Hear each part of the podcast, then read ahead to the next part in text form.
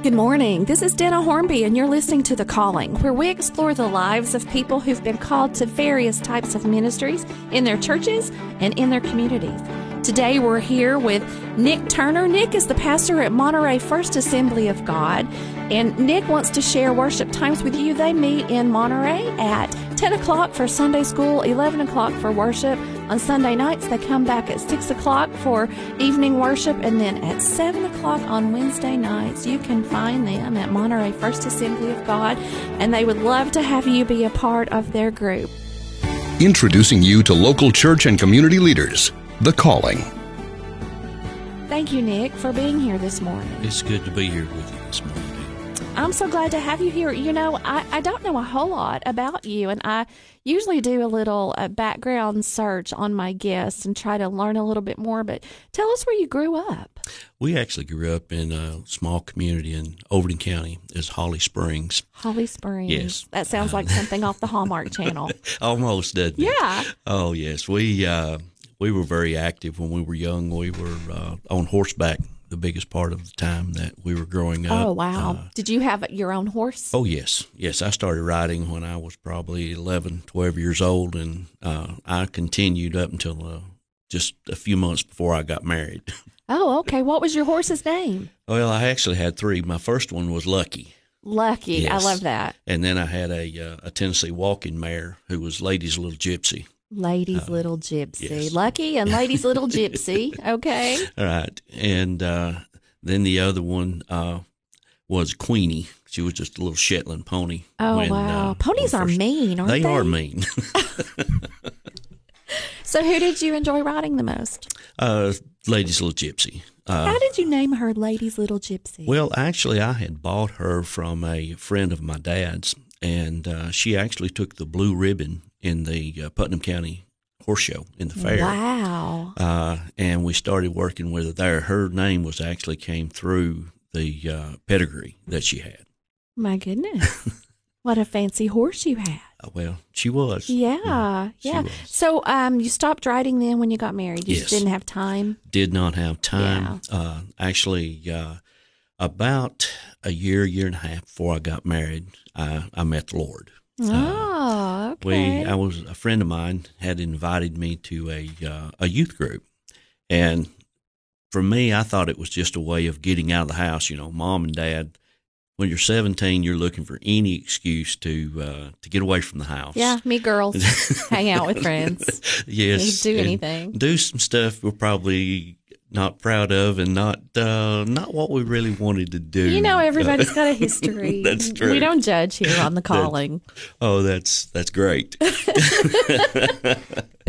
but no, we uh, we went to the youth group that night and uh, got saved. Uh, the Lord touched my heart, and uh, it was with a uh, select group of, of young people that I had gone to school with.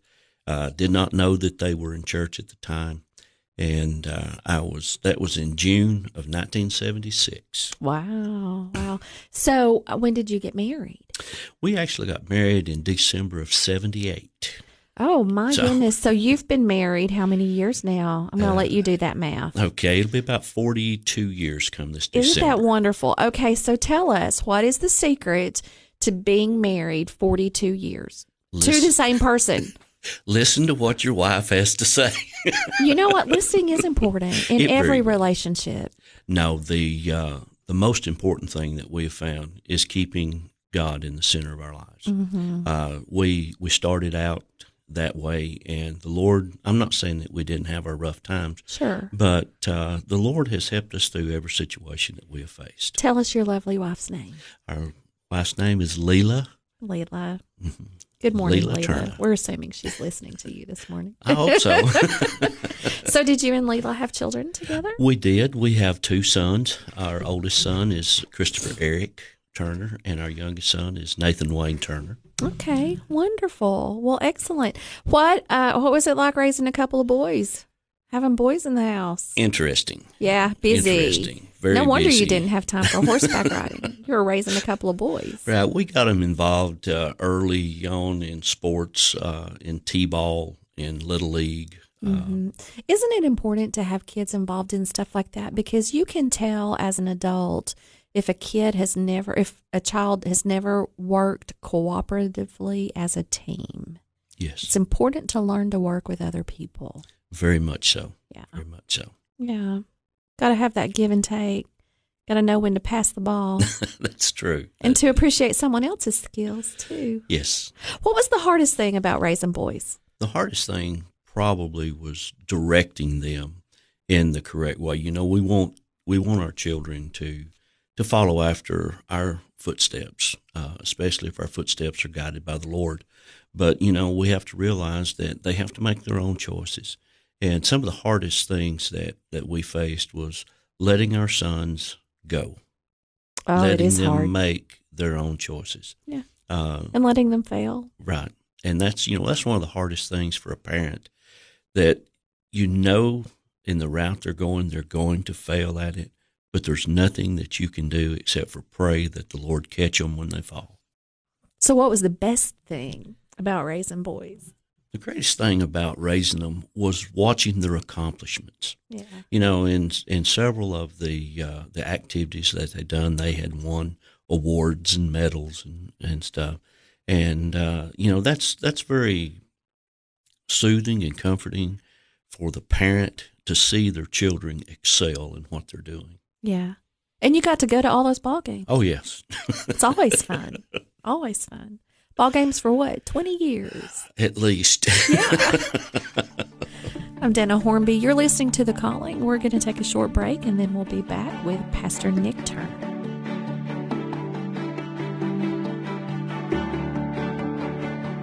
I'm Denna Hornby, and you're listening to The Calling. We're back this morning with Reverend Nick Turner. Nick is the pastor at Monterey First Assembly of God. Nick, tell us the address of your church in case people don't know where that is. Please don't look it up on Google because if you do, it's going to send you about three miles past where our church is at. Our church is actually located at 1050 North Chestnut Avenue. Most people put it in as 1050 Hanging Limb Highway, and uh, that shoots you out about three to four miles past our church. So it's 1050 North Chestnut. And they want to invite you to join them at 10 o'clock on Sundays for Sunday school, 11 o'clock worship, 6 o'clock for evening service, and 7 o'clock on Wednesday nights. Come join the good people at Monterey First Assembly of God. We want to talk to you a little bit now, Nick, about your calling. You mentioned something that's interesting to me. You uh, you went to a youth group just to get out of the house and be with Yes. friends, and, and you ended up encountering God Our there. Savior, How yes. in the world? Tell me a little bit about that. We know the uh, the youth group that was formed.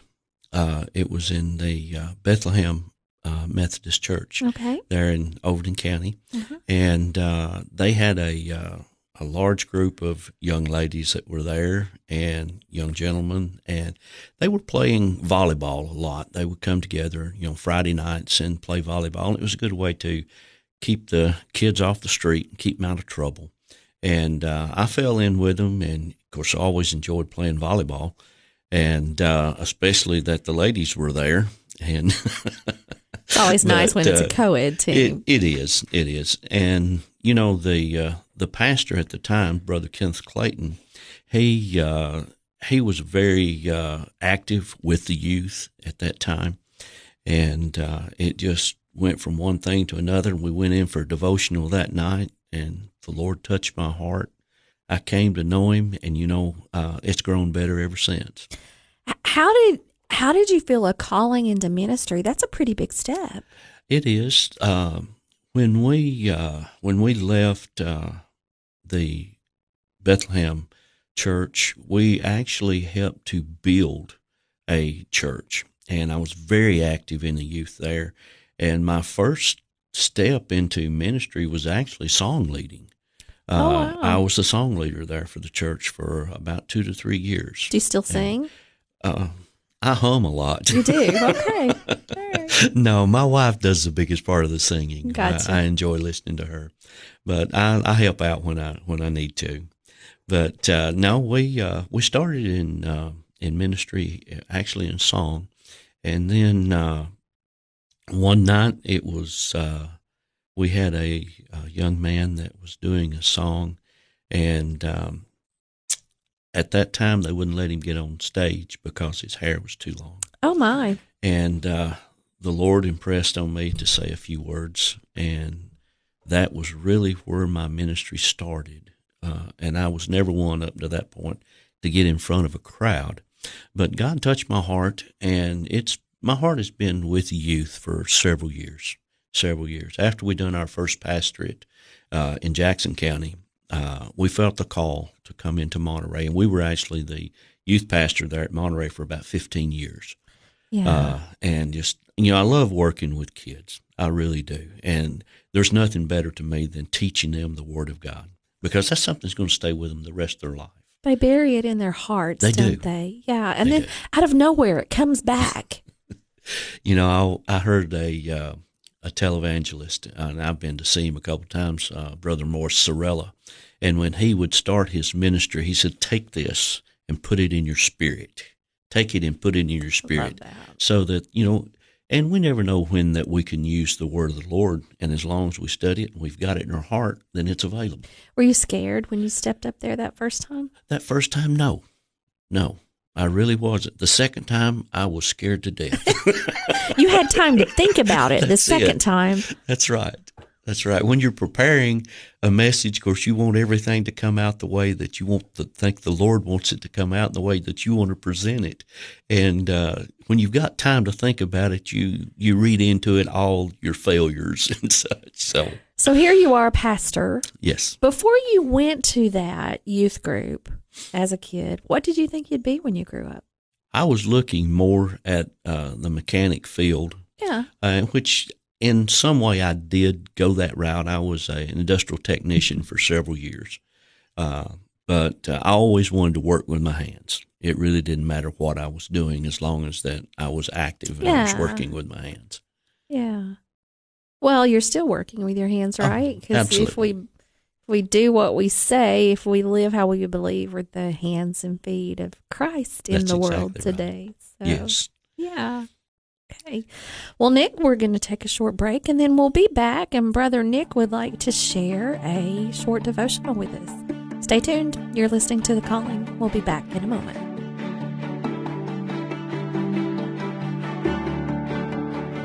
We're back. You're listening to The Calling. I'm Denna Hornby, and we're here this morning with Nick Turner, who's the pastor at Monterey First Assembly of God. And Nick would like to share a motivational moment. You know, this morning I'd like to read from the book of Psalms, actually the 121st Psalms. And it was a song of David. And David was looking where that his help comes from. David's help comes from exactly the same place that we get our help from, and that's from the Lord. Let's read uh, the just just eight verses. So let's read that this morning. I will lift up mine eyes into the hills, from whence cometh my help. My help cometh from the Lord which made heaven and earth. He will not suffer thy foot to be moved. He that keepeth thee will not slumber. Behold, he that keepeth Israel shall neither slumber nor sleep. The Lord, the Lord is my keeper. The Lord is thy shade upon thy right hand. The sun shall not smite thee by day, nor the moon by night. The Lord shall preserve thee from all evil. He shall preserve thy soul. The Lord shall preserve thy going out and thy coming in from this time forth, even forevermore. Let me ask you this this morning while we've just read this. Um, what do you think is the purpose of the mountains in our lives? You know, a lot of times we want to take the mountains out, the struggles that we have. But let's look at one thing this morning. If the mountains had been taken away from Jesus' life, where would we be? If Mount Calvary wasn't there, if the Mount of Olives wasn't there, if the Sermon on the Mount, you know, when we take and we go through trials and we go through temptations, you know, it's to help improve us. You know, we need to take and look at the mountains that we have in our lives, assess them as what they are. They're just another obstacle that we get over to uh, to go to the Lord. Now, think about this: if Jesus had wiped out all the mountains in his life, where would we be at? You know, Calvary was there, Mount Calvary. You know, I've stood before Mount Calvary, and it's an awesome, awesome place. Uh, the uh, Garden of Gethsemane. We were lucky enough to go to Jerusalem last year, and uh, you know the it's a very rugged and a very very rocky place and a and a mountainous place. But I think of one thing more than anything else, and that is Mount Tabor. Mount Tabor was the place of Jesus' ascension unto heaven. If that mountain had been taken out, where would we be at today? What could we look forward to? You know, the Lord has taken and He's climbed every mountain for us. The thing about it is that we need to realize that we don't have to do it alone. You know, the enemy wants to take and set us on a shelf and say, You're there doing it by yourself. Jesus' word says, I'll never leave you and I'll never forsake you. And David looked and he said, uh, in the first verse, I will lift up mine eyes into the hills from whence cometh my help. You know, the Lord is lifted up on high. The only thing we have to do is call upon him and he's there. He's always been there for us. A lot of times, as I said before, the, the enemy wants to tell us that we're isolated, that we're doing this all by ourselves. Hey, it's a mutual walk. It's a personal relationship that we have with our Lord and Savior, Jesus Christ. Does it mean that we won't fail? No.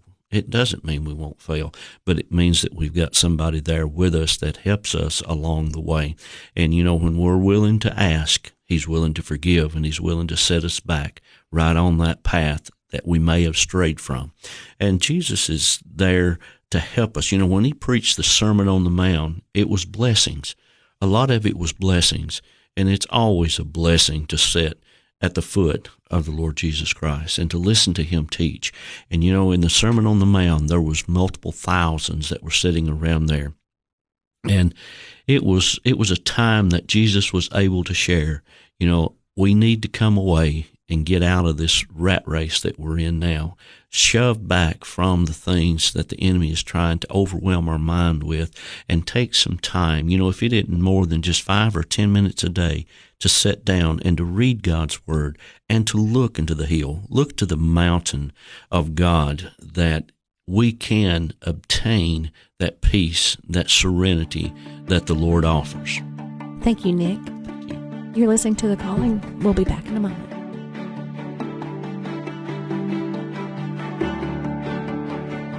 I'm Denna Hornby. We're back with The Calling this morning. We're here with Pastor Nick Turner. Nick is at Monterey First Assembly of God. And Nick, this is our last segment of the show. It's my favorite segment of the show um, because I get to ask you any question I want and you have to answer it. Okay. So before the show, I asked Nick if there are any uh, any topics that are off limits, and he said uh, no. Are there any of my answers that would be off limits? So I, I, think we're we're in for a good segment here. Um, Nick, you do get a free pass, or you can plead the fifth on one if you would like. okay. You know, either either way, it doesn't matter. So, um, Nick what is some of the best advice you've ever been given? Some of the best advice that I've ever been given was from my dad. Uh, dad always taught me to respect anyone that I was around, regardless of their position, whether they were the janitor or the CEO, they were the same. But uh, he also told me is never try to tell a man anything that knows it all because you're wasting your time. Man, that drives me nuts when somebody knows everything. It does. Yeah. How do you deal with that? I give them my opinion and I go on. Okay. That's another uh, another good friend of mine gave me this advice. He said you only have three kinds of problems. Okay. Period. Okay. You got one that you can solve by yourself, get it done. Got it. You got the second one that uh, you can solve, but you got to have help solving it. Yes. So get the help you need yes. and get it taken care of. And then the third one that drives us crazy right up the wall is those that we can't do anything at all with. And what we have to do, if they want our opinion, give our opinion and go on. Yeah. Don't totally let it out bother of control. You. Yeah. Nothing you can do about it. Sometimes I find myself saying, huh, must be nice to be perfect. And then I realized that's probably not the best response. Might be a little snarky. Well, perfection is something that we strive for. It doesn't mean we're going to obtain it. Must be nice to know everything. I'll come to you next time I'm confused. Uh oh. All right, Nick, let's see. When's the last time you've been pulled over by the police? The last time was probably about three years ago. Really? What'd you Yes. do? Run a stop sign? No. Speeding? Seatbelt violation. Seriously, man? Seriously. Wear your seatbelt, dude. I do. I just had it off that morning. Most of the time, when I, that's the Uh-huh. first thing I do when I get into a vehicle. hmm And uh, I'd had it off that morning for something and forgot it, to put it back on. But the state trooper gave me a break. He asked me, he said, Nick, he said, if you promise me you'll wear this, he said, I'm going to let you go. He said, it's too close to Christmas for you to get a ticket right now. Oh, that was very gracious. And it really was. And I've not failed buckling my seatbelt since. good I've for you, dude. Dude, buckle up. That's true. First thing, everybody listening, if you're driving in your car and you don't have your seatbelt on, put it on now. Yes. Seatbelts save lives. That's Yes. Wonder how much that ticket would have been. $62 and it was right before Christmas, right huh? before Christmas. Yeah, that hurts. That does hurt. It would have. That was very gracious. Well, you know, we we have got some awesome police uh, officials. Yes, we do. Police Thank you officers, we for your really have. service and taking care of us. We Absolutely. appreciate every effort. We appreciate when you give us warning tickets Yes. and not And just because you have a bad experience with one, don't lo- don't lump everybody into the same category because they're not. There's some very gracious police officers. we all have bad days. Absolutely. We're all just human. We all make mistakes. they how- face a lot of things that we don't have to. You know, I'd rather not know. Absolutely. Ignorance really is bliss. They see a lot of the worst part of life. Yes.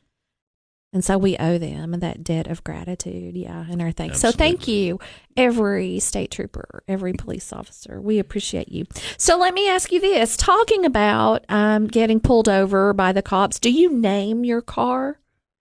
This is question three. No. You don't name your car. You've never named a car, No.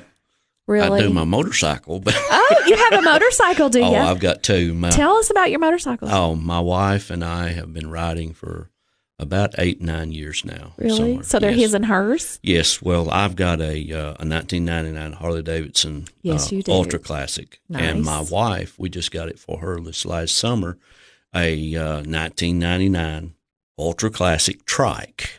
Wow. And the really fun thing about it is that these bikes were produced in the same uh, factory.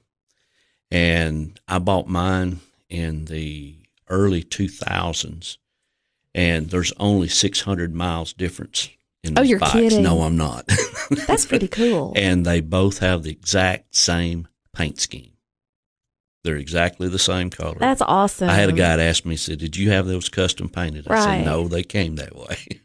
That's amazing. It really So where do you like to ride those Harley Davidsons? uh, well, we ride them up the uh, Blue Ridge Parkway. Oh, I bet We've that's been all the way up to Fancy Gap, Virginia, and we're planning a trip to uh, the Shenandoah Valley, hopefully this summer. Oh wow, good for you. Yeah. That's great. So what's your Harley's name? Uh, Ruby is mine. Ruby. Yes. Okay. and uh, your wife, is there a name for her? Nah, she just rides. she doesn't. Okay. She just uh, well, actually she likes to ride as much or more than what I do. Yeah, there's nothing like the wind in your hair. Well, the thing about it is you can be. Uh, well, see, it was three year ago we were riding in the Harley Rally, and the particular ride that we'd taken with them, there's 450 bikes in that rally, Oh wow. and you was in the middle of a crowd alone. Wow. Now that sounds like an oxymoron, but But no, uh, I could see no, that, yeah. it really is. you know the rumble of a Harley is very distinctive. I can't imagine 450. Uh, It's awesome. That's amazing. It is. yeah. I don't. I don't know if the rally is going to be here in Cookeville again this year or not. If it is, I would invite anybody Yeah. to come out and just listen to them start and leave on the rides. Yes, absolutely. if you're looking for a Harley riding preacher, you just found one because you got Pastor Nick on his Harley Ruby. So, absolutely. That's awesome. Let's see, Nick. If you could have a superpower, what would your superpower be? Mind reading.